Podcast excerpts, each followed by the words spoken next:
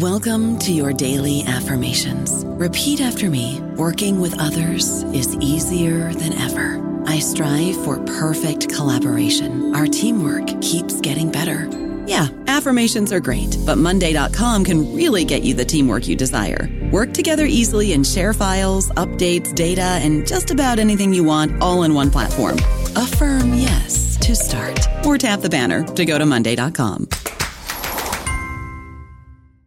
Stop punishing yourself with bland, chalky protein shakes and fuel your fitness with the best protein in the game at GNC. We've got the hottest brands and flavors that legit taste like cookies, your favorite cereal, indulgent desserts, and more. It's on at GNC. First, the bad news. SAP Business AI won't help you generate cubist versions of your family's holiday photos. But it will help you understand which supplier is best to help you roll out your plant based packaging in Southeast Asia, or identify the training your junior project manager needs to rise up the ranks, and automate repetitive tasks while you focus on big innovations. So you can be ready for the next opportunity. Revolutionary technology, real world results. That's SAP Business AI. Welcome to the New Books Network. Hi, and welcome to Scholarly Communication, the podcast about how knowledge gets known. I'm your host, Daniel Shea, and this is the first episode of All We Mean, a new focus of the podcast.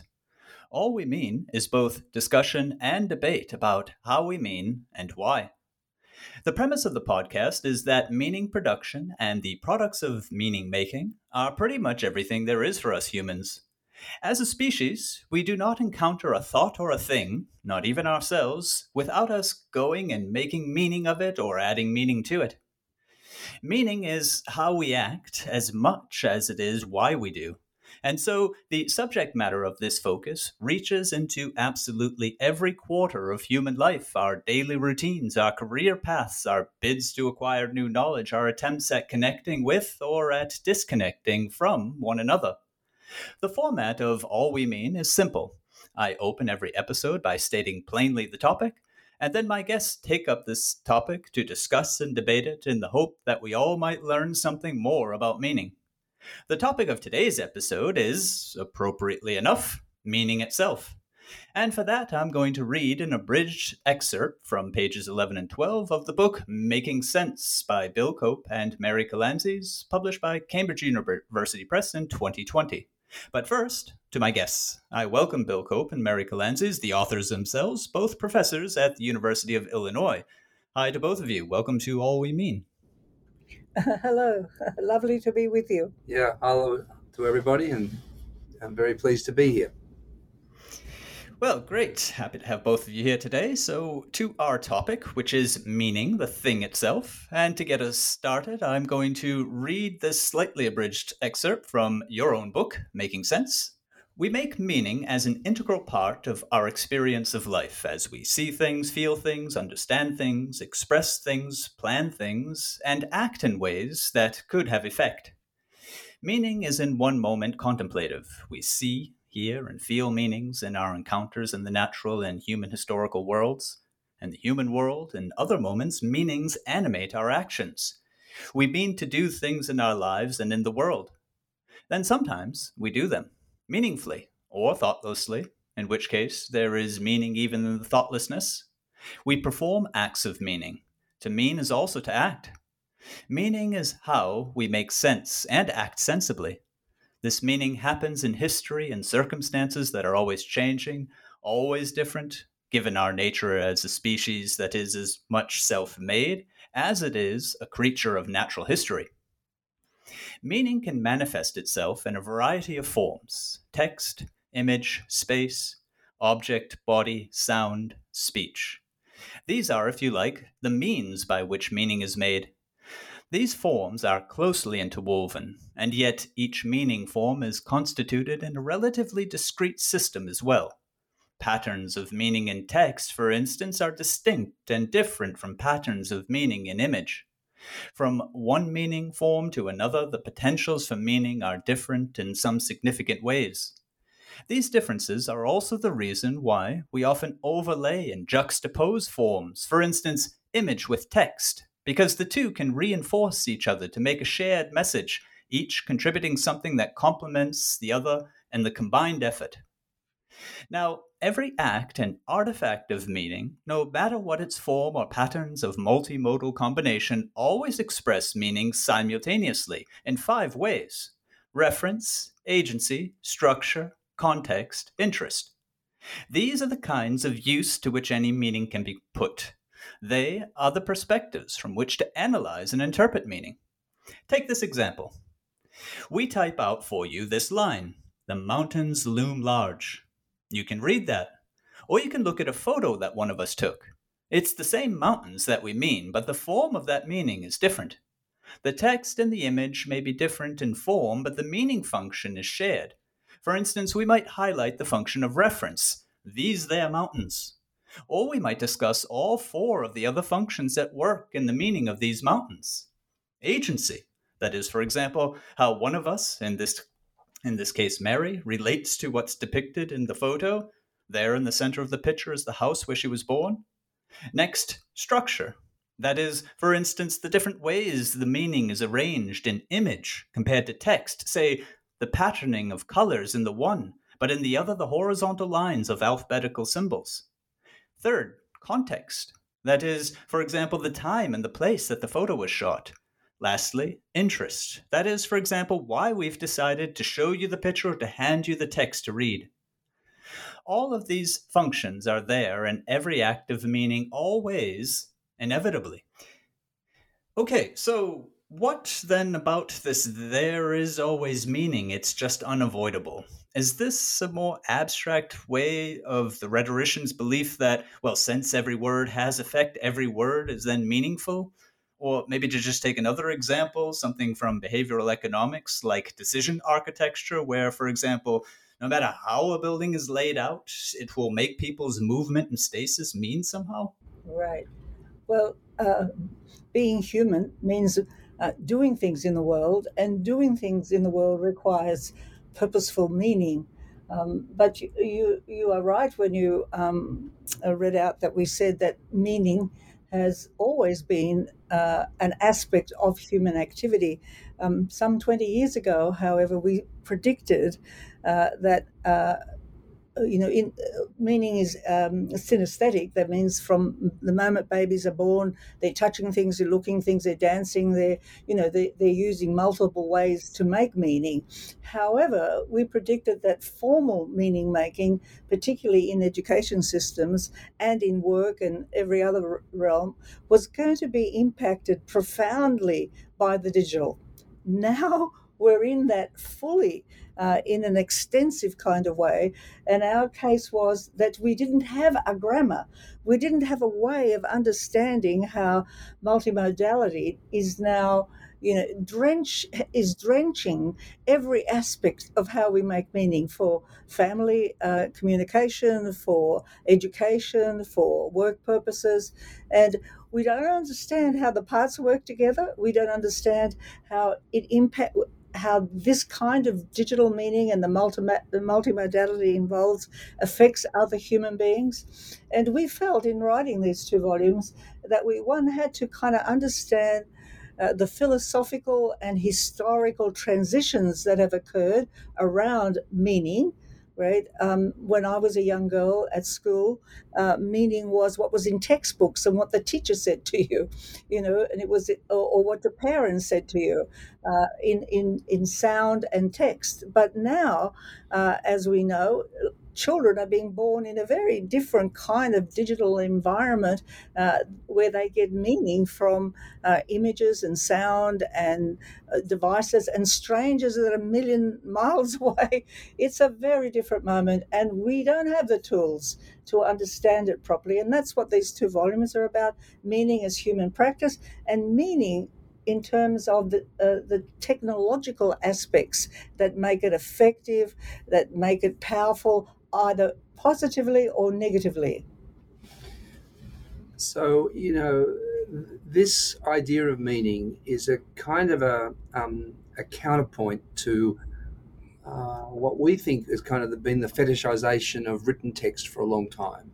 So it's not that written text isn't important; it's still incredibly important, uh, and in fact, another whole story, which we can tell another time, is it's become incredibly important again through generative AI, which operates essentially from text. But that's a separate story. But let's go back.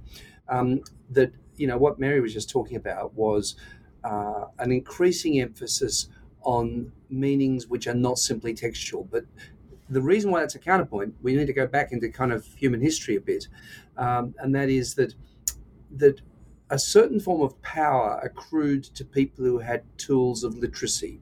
And this really begins with, uh, with human inequality. So, human inequality on a systematic scale really only begins four or 5,000 years ago, and it happens at the, at the moment of writing. So, in Mesopotamia, the, the, the remaining bits of writing which we found are accountancy lists and they're done by an elite. They're, they're, people who are connected with relatively wealthy people who are collecting taxes or collecting um, money from people who are with whom they're working, um, and literacy then becomes a tool of an elite.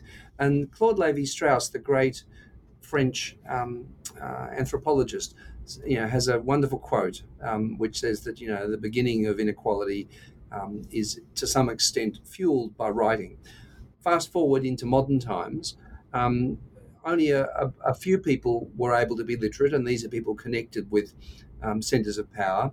Um, and then uh, when literacy happens on a broader scale, it doesn't necessarily produce democracy at all. There are kind of levels of literacy where, you know, you don't do so well at school based on literacy and you know the three R's: reading, writing, and arithmetic. Well, you know, actually.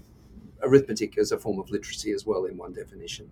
So these become things where you sort society into its unequal, um, uh, its unequal uh, strata right? So this is what modernity brings. Then moving then the, the, the arrival of the digital world in some senses is deeply disruptive. It's deeply it disrupts the privilege of written text uh, that written text has in society, and and um, it then um, brings to the fore the need to think, well, look, our forms of expression are not you know, we shouldn't be privileging written text in this.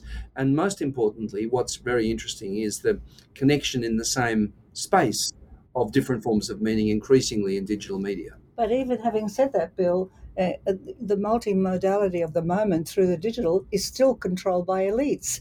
We think it's ours, we think it's public, we think we're consumers and producers in this space, but the architecture uh, that uh, allows us to be, to use multimodality is controlled by a handful of uh, individuals who invented this stuff and who control it as a business. So we're still caught with elites playing such powerful roles. That's why it's really important to understand how this multimodality works, as well as we understood how oracy and literacy works. And we call that interest. And we call that interest. How yeah, yeah. I, I, have to I have to jump in uh, for for uh, for one point there because I mean all that you're saying there about inequality as we experience it today, um, these big conglomerates who control so much of the internet and so much of the technology and the direction that's developing in.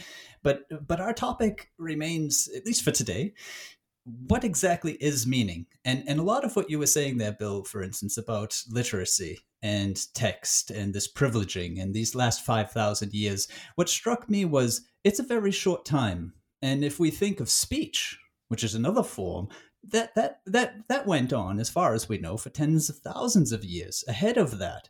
So maybe we can learn something about meaning by looking more closely at text and figuring out what as a formal technology and i use formal there in the sense that you use it in the book as a form um, as a formal technology what is it that text brings in? How does it mean such that we end up with such unequal societal um, outcomes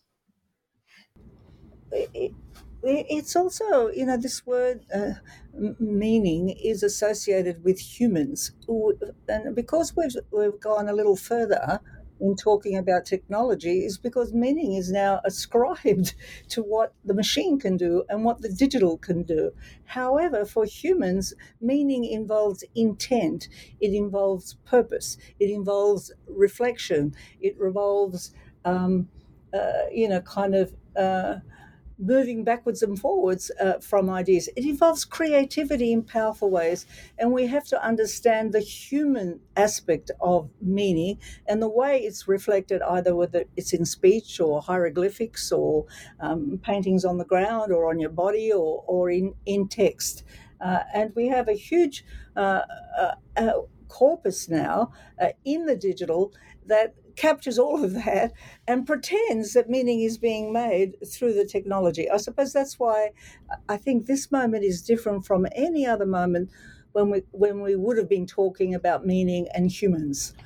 Yeah, but does that mean that text? I'm sorry, just one, just to throw in one more idea, Bill, and I do want to hear from you. But is, does that mean that there is potentially something inhuman about the form of text? I mean, not that it's not made by humans, but it separates from us in such a way that it can do things outside of our control.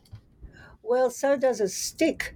You know, when you pick up a stick as a tool, you know, to dig or to throw at an animal, you know, all of these things are artifacts of human creativity and they're associated with doing and acts of meaning. But you see, we think text is a holy grail because all of us, uh, the minute we go into formal education or so far into any formal business or enterprise, the uh, text has been key to how we manipulate and work in that space. But I think what Bill said earlier and what I've been trying to say is that's becoming uh, now the province of the digital world that can be accessed by anybody by a few uh, prompts right? Uh, it's not creative, but everything that's ever been written or drawn or said is now in this corpus that's in the digital world that we can access. Uh, it has all the biases and all the problems of the human world, of course, built into it, and we have to understand that difference. I think the questions we ask now about meaning uh, and the role that they play and the artifacts that produce them are dramatically different and confusing for a lot of people uh, right this minute. And we want to hang on, particularly universities and schools, they want to hang on to the text as somehow, as I said, this sacred thing where uh, there's truth or because it's been you know gone through a process of publication or uh, verification and we're a bit anxious uh, that anything else might not give us the same level of confidence and validity as the written did in the past, even though uh, we could disagree or not or dislike or make different choices about the text. Uh, so I think that's what we're trying to say now. I mean, 20 years ago, we believed multimodality was going to make a big difference to meaning making. Like a lot of people now just send pictures to each other, for example, rather than talking to each other. They're making meaning with those pictures, right? Through their Instagram or through their Facebook or uh, rather than speaking. People don't pick up the phone anymore to telephone each other and use speech because that's regarded as invasive. It's better to send a, send a text and wait. So the meaning making tools we have now are broader and different and are changing us as humans in some powerful kinds of ways. And what we wanted to do with the two volumes is understand this moment, both in its technology and its effect on actions, right? And its effect on our humanity as well. I want to track back to that question you asked, though, about uh, why meaning. Um, and apropos of the things that, that Mary was just saying now, um, we wanted an overarching category, an overarching theme, something we want to look at, which was able to cross across all those forms of meaning, right? Um, so, you know, there are all these forms. Text is a universe to itself, and pictures are a universe to yourselves. We put text in libraries and images in galleries, and, you know, it, it, goes on. You know, these are kind of institutionally different places. As media, they're different. They're different types of media. They're different, tangibly different things. So if we're to actually see, if we're to analyze multimodality, we need a shared language that crosses all of those things. And the reason why we chose medium, just meaning, I mean, just as a heuristic, was we could ask the question of the picture, what's its meaning? How's it mean? The text, what's its meaning? How does it mean? So, in other words, um, meaning for us that becomes a macro uh, a macro side of analysis. Um, so that's you know there's also a kind of a, a pragmatic methodological reason why we make meaning the focus. And a technological one now, because you can uh, create with the same tools text, image, sound, right? You don't need separate tools to, to create uh, uh, meaning using those tools with the digital, with the computer, with the device. Little kids can do it, you know, brand new to the world. So we have to rethink uh, the power of the alphabetical literacy today and how we can influence the world. Like, I, I have an example. Um, uh, Bill doesn't always like this example, but you remember the prison in Abu Ghraib. Right? Now, mind you, this example is now Dated. ancient history. It's ancient history, but it's, it's not a, news. But it's a good point, right? Uh, people knew what was happening in in that um, prison, and the Red Cross had written a tome in perfect alphabetical literacy and had put it on the internet, and everybody could read what was happening.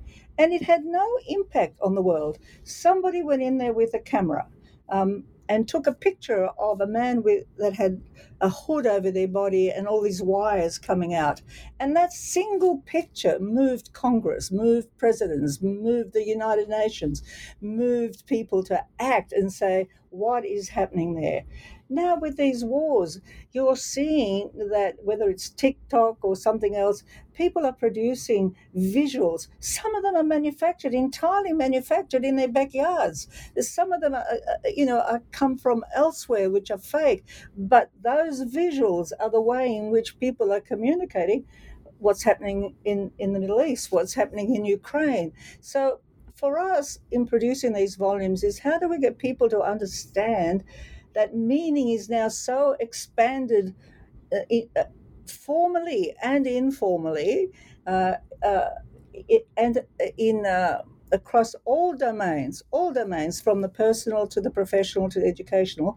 And then how do we understand how we um, deconstructed and reconstructed positively? How do we include it in the repertoires of education across different disciplines uh, people have been uh, too slow in education, in particular, uh, to harness uh, the affordances of the digital in this very complex kind of way and to say, what does it mean for science? What does it mean for English? Uh, what does it mean for history? How are we using it?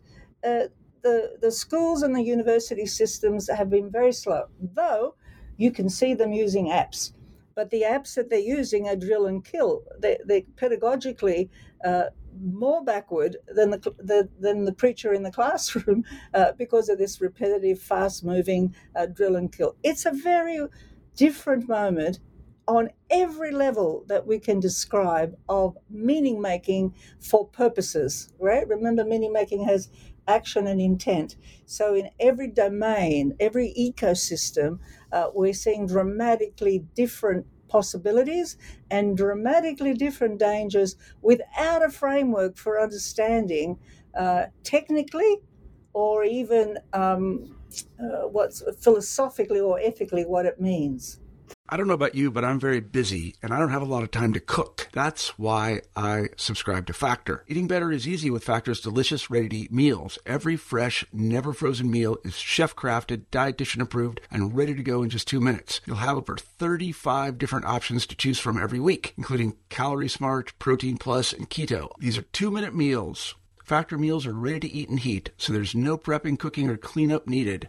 They're flexible for your schedule. Get as much or as little as you need by choosing your meals every week. Factor is the perfect solution if you're looking for fast, premium options with no cooking required. Sign up and save. We've done the math, and this is important. Factor is less expensive than takeout, and every meal is dietitian approved to be nutritious and delicious. Head to factormeals.com slash NBN50 and use code NBN50 to get 50% off. That's code NBN50 at factormeals.com slash NBN50 to get 50% off. So I think what's coming out there and what, what both of you are saying is that as you make the point, right? Meaning is a human production. It's it's something that we do, and it has effects in the real world. and that again continues to be something that's happening and then we do more with it in this very abstract way i guess what i'm trying to capture is for listeners who still might be asking themselves a little bit okay i can't quite get my hands on meaning i mean your last statement there mary of there's purpose intent involved um, if we if we bring that down into an example of let's say, uh, yes, recent images in the news, uh, whether fake or real, it doesn't matter. But here we have an actual video. We've got images that are moving. There's then speech involved, and these are being taken up by some watcher and listener. So lots of different forms are being engaged with, and yet the meaning where is the meaning in that? Or what is the meaning? Is it, let's say, because as I listen, I keep thinking it sounds like a form of consciousness. It sounds like a state of consciousness. Okay, so um, one of the things that we, one of the dimensions of meaning that we outline is we have this notion of participation, right? So meaning is a participatory act, and there are kind of uh, three kind of stages or forms or sites of, of, of, of participation. Um, the first one is representation, which is what I can do is I can make sense of the world to myself, right? And the way I do that is I move about in a space, I write a list, I write some notes, I talk to myself. Interesting thing is inner speech is very, very different from um, explicit open speech. Vygotsky brilliantly, brilliantly makes that point. Um, I, I can imagine something um, in a, another thing which brilliantly Colin McGinn calls mind sight. Um, so what I can do is I can use these resources in the world, the resources of seeing, the resources of writing, oh, the resources of uh, objects and text and whatever, to make sense to myself without any communication. So that's the first form of participation, making sense of the world to myself. The second form of participation is making sense of the world to others. So I make an object which someone else uses. I, um, I uh, write a letter which somebody else reads. I take a picture which someone else sees. I put it on Instagram and a lot of people see it. So the other thing I can do, which is very different from representation, by the way, the, the grammar of communication is very different from the grammar of representation, right? It's they're derivative of each other, but they're different. Um, and as I say, Vygotsky is one of the most brilliant people in characterizing that. The third thing we do in the process of participation, this is meaning as participation, is interpretation. So the world is full of found objects which other people have made, things that they've written, um, things that pictures they've taken. And every time I, I pick one of those up, my meaning is never their meaning because I've lived in a different world, I've thought of things a different way, I'm a different time and place, and I can never make total sense of what they are. I can make partial sense of what they've said, but contrary to most theories of communication, it's not a matter of transmission. Claude's, Claude Shannon was wrong, right? It's not a matter of transmission. It's a matter of interpretation. So one of our aspects of this meaning process is that these are um, active forms of participation and moving from representation to communication. I represent it, then I communicate it, and then someone else interprets it always involves what we call a transposition. It involves stuff where you can trace uh, you can trace the provenance of a meaning, but at every point there's a transformation that's been going on. And it doesn't mean there's been successful transfer of what was in your head and what is received by the interpreter. And we are in that place now more and more. More and more, we are speaking to each other at cross purposes. We are communicating as cross purposes. We're more and more, uh, because it's possible. You know, we weren't able to uh, speak to somebody in you know a country far away. Uh, we weren't able to speak to somebody at the other end of, of, of, of, the world. We couldn't communicate like that before. We had our community, our family, our school, and whatever, and it was kind of closer exchanged around those three components, even if we didn't get exact um, meaning transferred. But now it's been the the possibility of misinformation, the possibility of misinterpreting, uh, the possibility of uh, influencing uh, around um, uh, very personal kinds of things that are important to you, and then having followers who believe in that influence. Uh, it's kind of a different moment, and we have to understand meaning making uh, now in a more complex way. And I would even go so far as to say, in, in a dangerous way for humanity, because the possibilities that are there that are positive that we can use to be more creative and you know to do things better are also right this moment given power relations and, and other issues like that uh, are becoming uh, more out of control uh, to individuals even to governments and even to the corporations who make money of creating platforms for people to make multimodal meanings yeah i mean communication is uh, this this whole um, idea of participation, which which Bill has laid out there for us, is extremely useful. I would say. I mean, it gives wonderful vocabulary for things that are really out there. You know, like what you're talking about, Mary, right now. I would say is is simply. Uh, a bloating almost or an expansion of communication beyond controllable means and by control, I don't mean any instance or institution holding on to it, but that we have any control over the meaning that we're creating with it or interpreting it uh, from it or whatever. Um, but but I, I, do want to circle back slightly um, because what I was hearing when uh, Bill you were you were giving this uh, description of representation over into interpretation was the dynamics of the interaction between let's say mental states and physical realities, or just generally the real and the ideal, which is a constant motif throughout both of your books, and it's it's it's kind of the engine that's that's driving all this. And again, to bring us back to this idea of well, what is meaning? Is it true to say that meaning is somehow found in between the two of those, with both of those involved, and there's a human behind it? Yeah, yeah, that's true. And and um, uh, one of the things is um, meaning is also bigger than what you and I are meaning at the moment, right? And, and we, we have two notions. Um, so it's bigger than communication, it's bigger than material world in a couple of senses. Firstly, there are meanings in the material world which have as yet been undiscovered, right? So when we do fancy astronomy or when we do, you know, we keep on getting these pictures from the Webb telescope and whatever of things that have never been seen and therefore meant before, um, medical science, discovers stuff. Um, so one, but that means there are actually immanent meanings which were as yet undiscovered. So in all um, creativity, yeah, and it's human action which yeah. which does that. Um, the other side of the coin, though, is there are also immaterial meanings which can be figured, right? Which is the process of imagination. So Sartre has this wonderful book on the imagination, which has been largely forgotten that what we can do is we can figure not just possible worlds, we can figure impossible worlds, right? Um, which we do in a purely uh, humanly imaginative kind of way. Now, so in other words, meaning is bigger than, um, in that sense, bigger than the material world, um, and in the sense that, that there's a lot discovered, undiscovered in the material world, um, there are a lot of meanings which are bigger than human agency.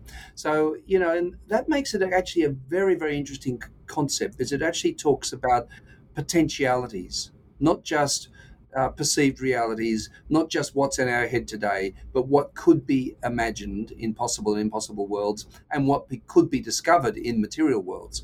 Um, that means it's a it's a kind of a very it's a very generative and fruitful kind of concept. But but that means also that it, it's still possible to say, as as as you begin, as you were talking about astronomical phenomenon that we're first seeing and so on, it's still possible to say on the physical end that something not yet seen has never been meant before. At least that physical phenomenon is is that right? It's never been meant by humans, but there is a, a meaning immanent. That's immanent with the A, uh, pervasive through something which is there to be discovered right? So you know, one of the things is you know, look, uh, is what do we do with the the natural world, which is bigger than us as as persons? You know, we can't say that the world is only as big as what we can think. That's actually the Descartes, the, Cartesian position, and it's effectively the Kantian position as well. So a lot of philosophy has said um, that the the material world uh, ends with what we conceive.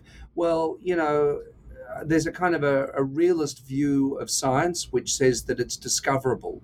And in fact, that's the Lockean view. The Lockean view is there's a material world out there and we are very much constructed by that material world. And as we find out more, the construction continues. So, you know, um, on the other hand, you know, the great, um, the, the, going back to the what Descartes and Kant were right about is there's a lot of potential in our figuring. We can imagine possibilities which might later be discovered.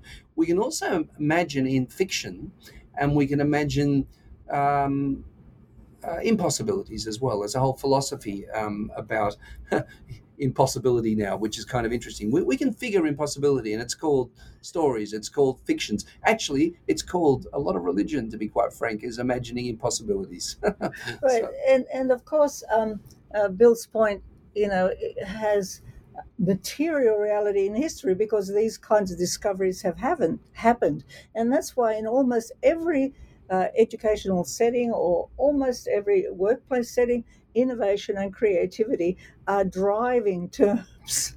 You know, uh, people are encouraged, humans are encouraged uh, to invent, to create, to explore, to discover.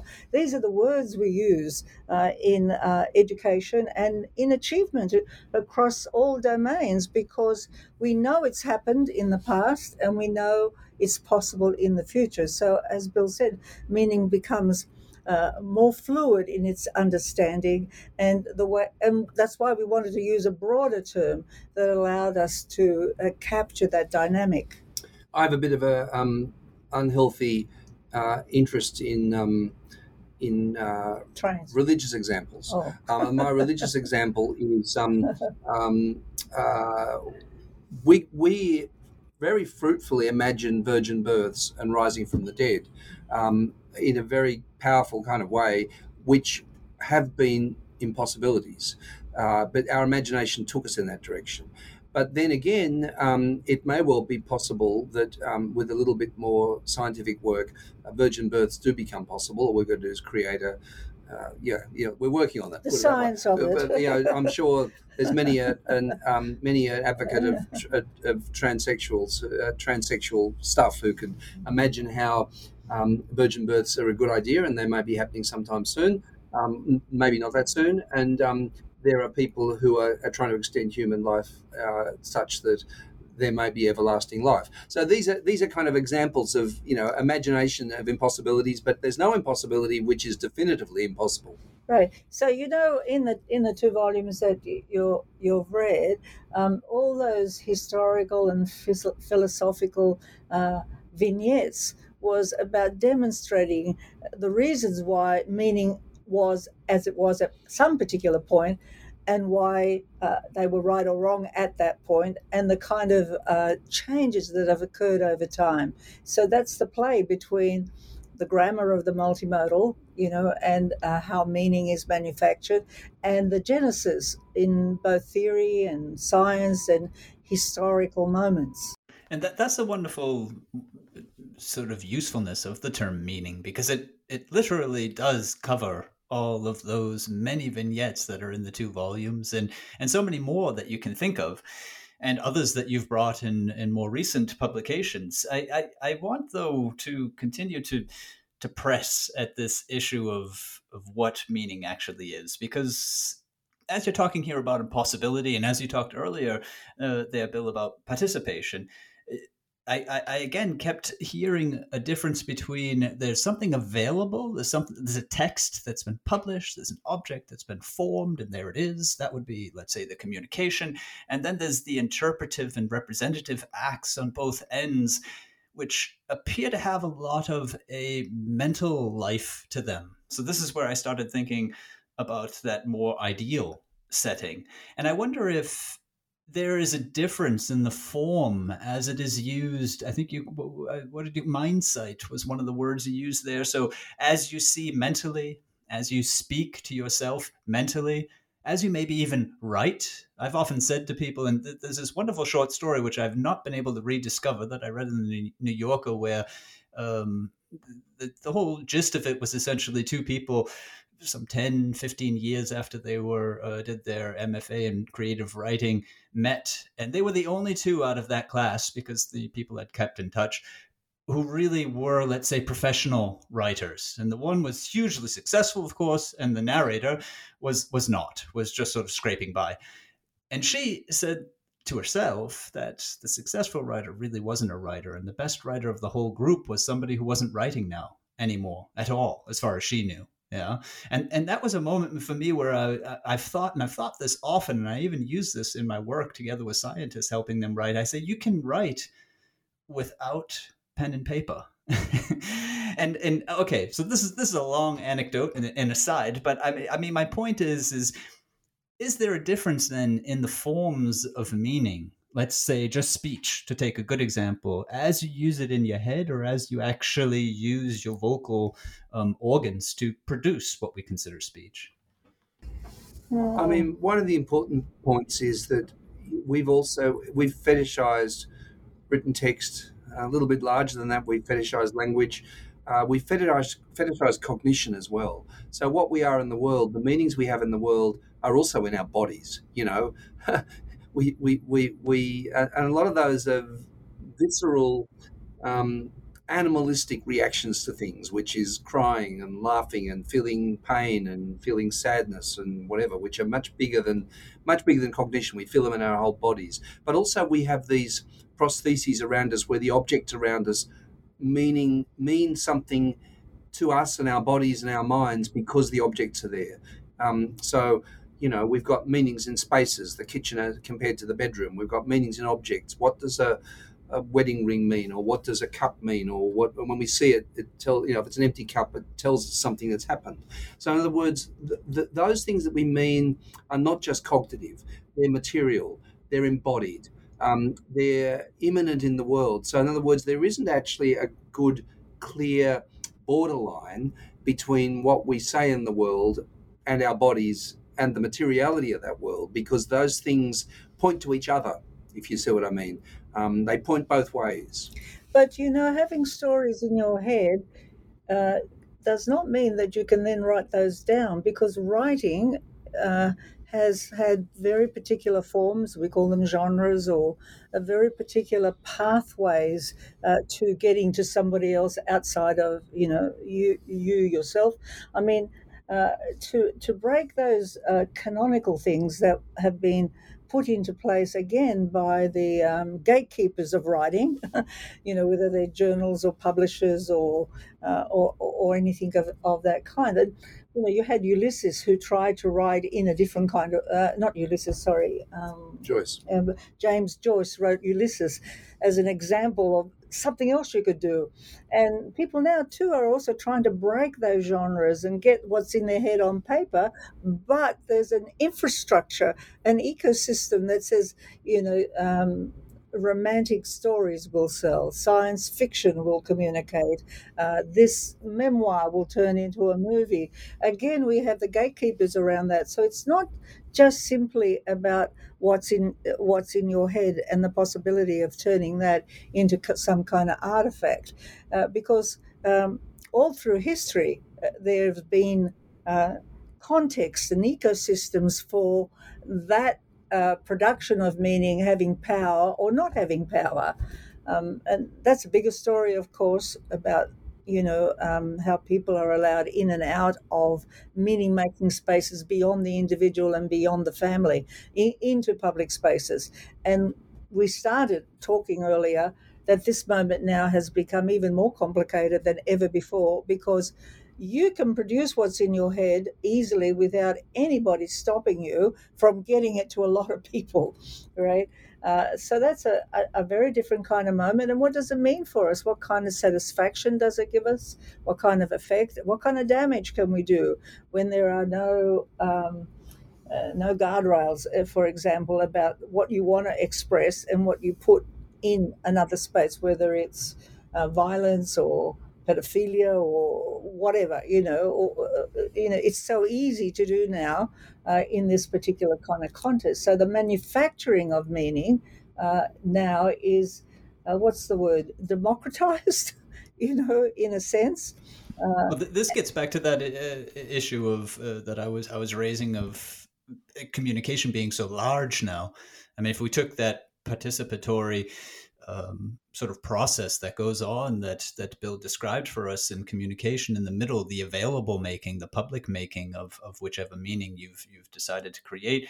I mean, at the moment, Mary, as you're describing, we we have like a primordial genre pool out there in digital space because it's not even clear as to you know what some of the functions uh, what some of the purposes were behind necessarily to, to, to be more precise in my language necessarily what was created there. Yes and you know it's leaving behind all those traditional things that have mattered to us our kindergartens, our uh, elementary schools, our high schools, our universities, our colleges.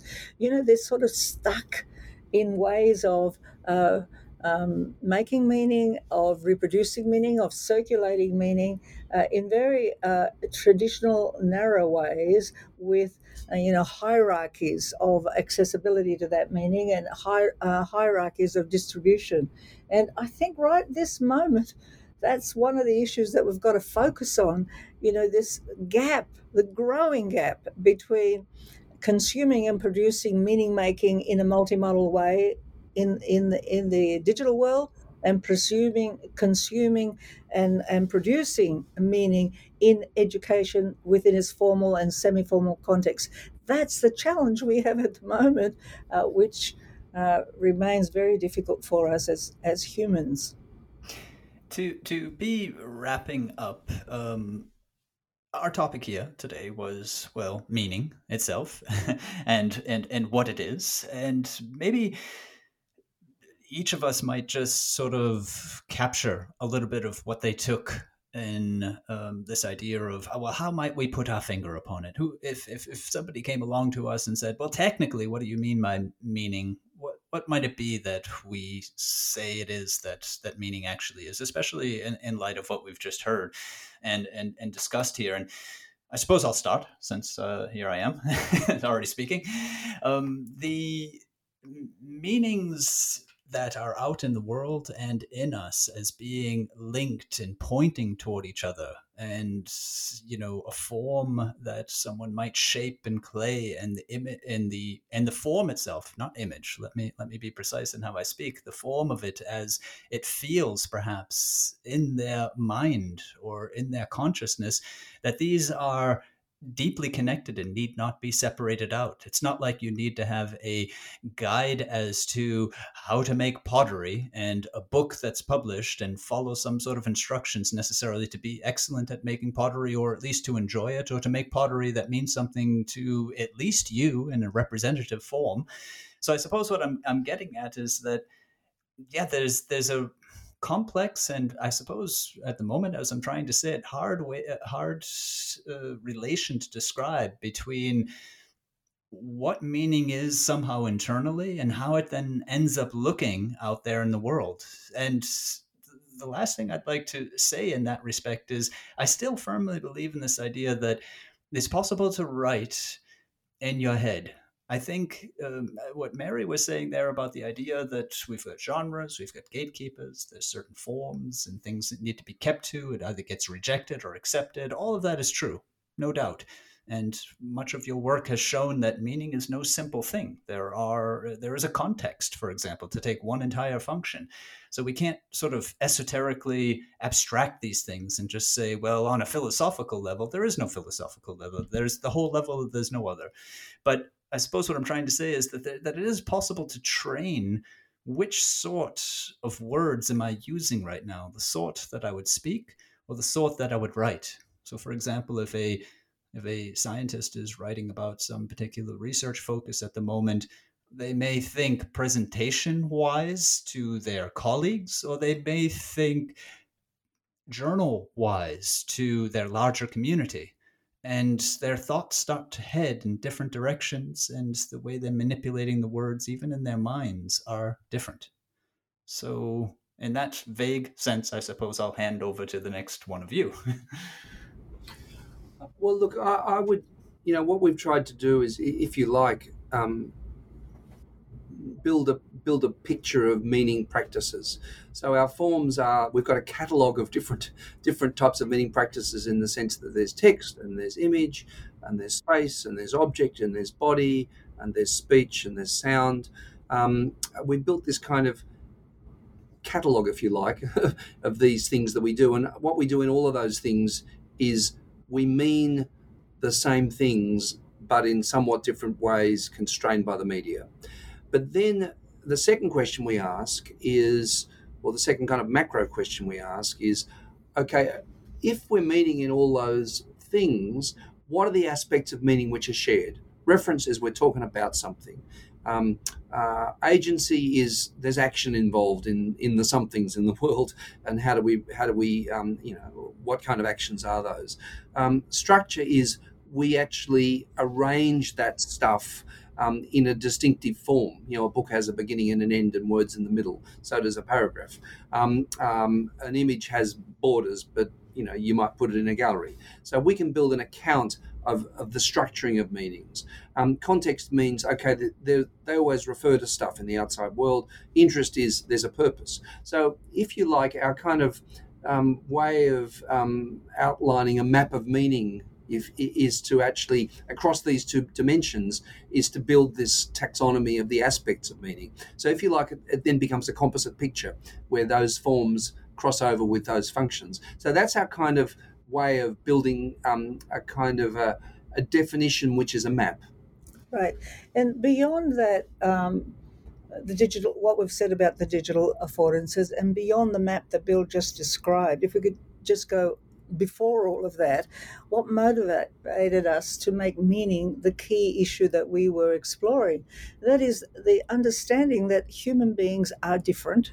They come together in their differences, different languages, uh, gender, sexual orientation, their experiences, their age. And all these uh, differences, the material differences, impact one on what's in their brains, uh, what they're sensing, two, the choices they make to communicate, and three, how they're interpreted uh, or not interpreted or misinterpreted. And always from the beginning, we were interested in something you can call inclusive sociality in the context of increasing diversity and increasing subjectivity. And how do we uh, get to some point where there might be a shared meaning? And what are the things that uh, uh, limit the possibility of the shared meaning and what are the issues in the context of the affordances of the digital.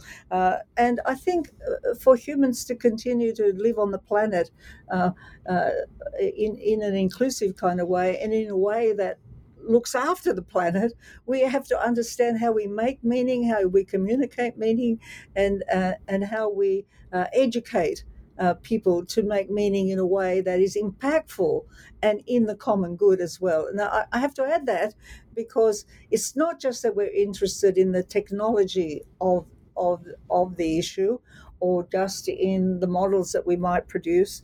Uh, it, it has to have again purpose and intent. And the three of us today have demonstrated how three of us can talk together around the same topic. You have something in your head that you want to get through. Uh, Bill and I, although we wrote these books together, also have different orientations uh, to the way we tackle the process.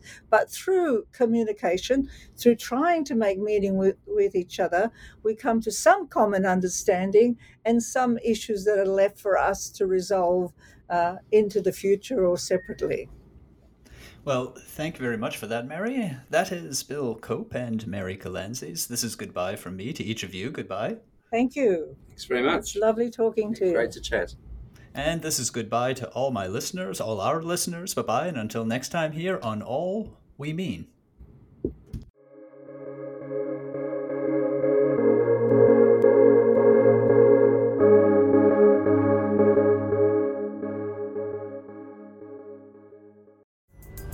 Pulling up to Mickey D's just for drinks? Oh, yeah, that's me. Nothing extra, just perfection and a straw. Coming in hot for the coldest cups on the block. Because there are drinks, then there are drinks from McDonald's. Mix things up with any size lemonade or sweet tea for $1.49. Perfect with our classic fries. Price and participation may vary, cannot be combined with any other offer. Ba da ba ba ba.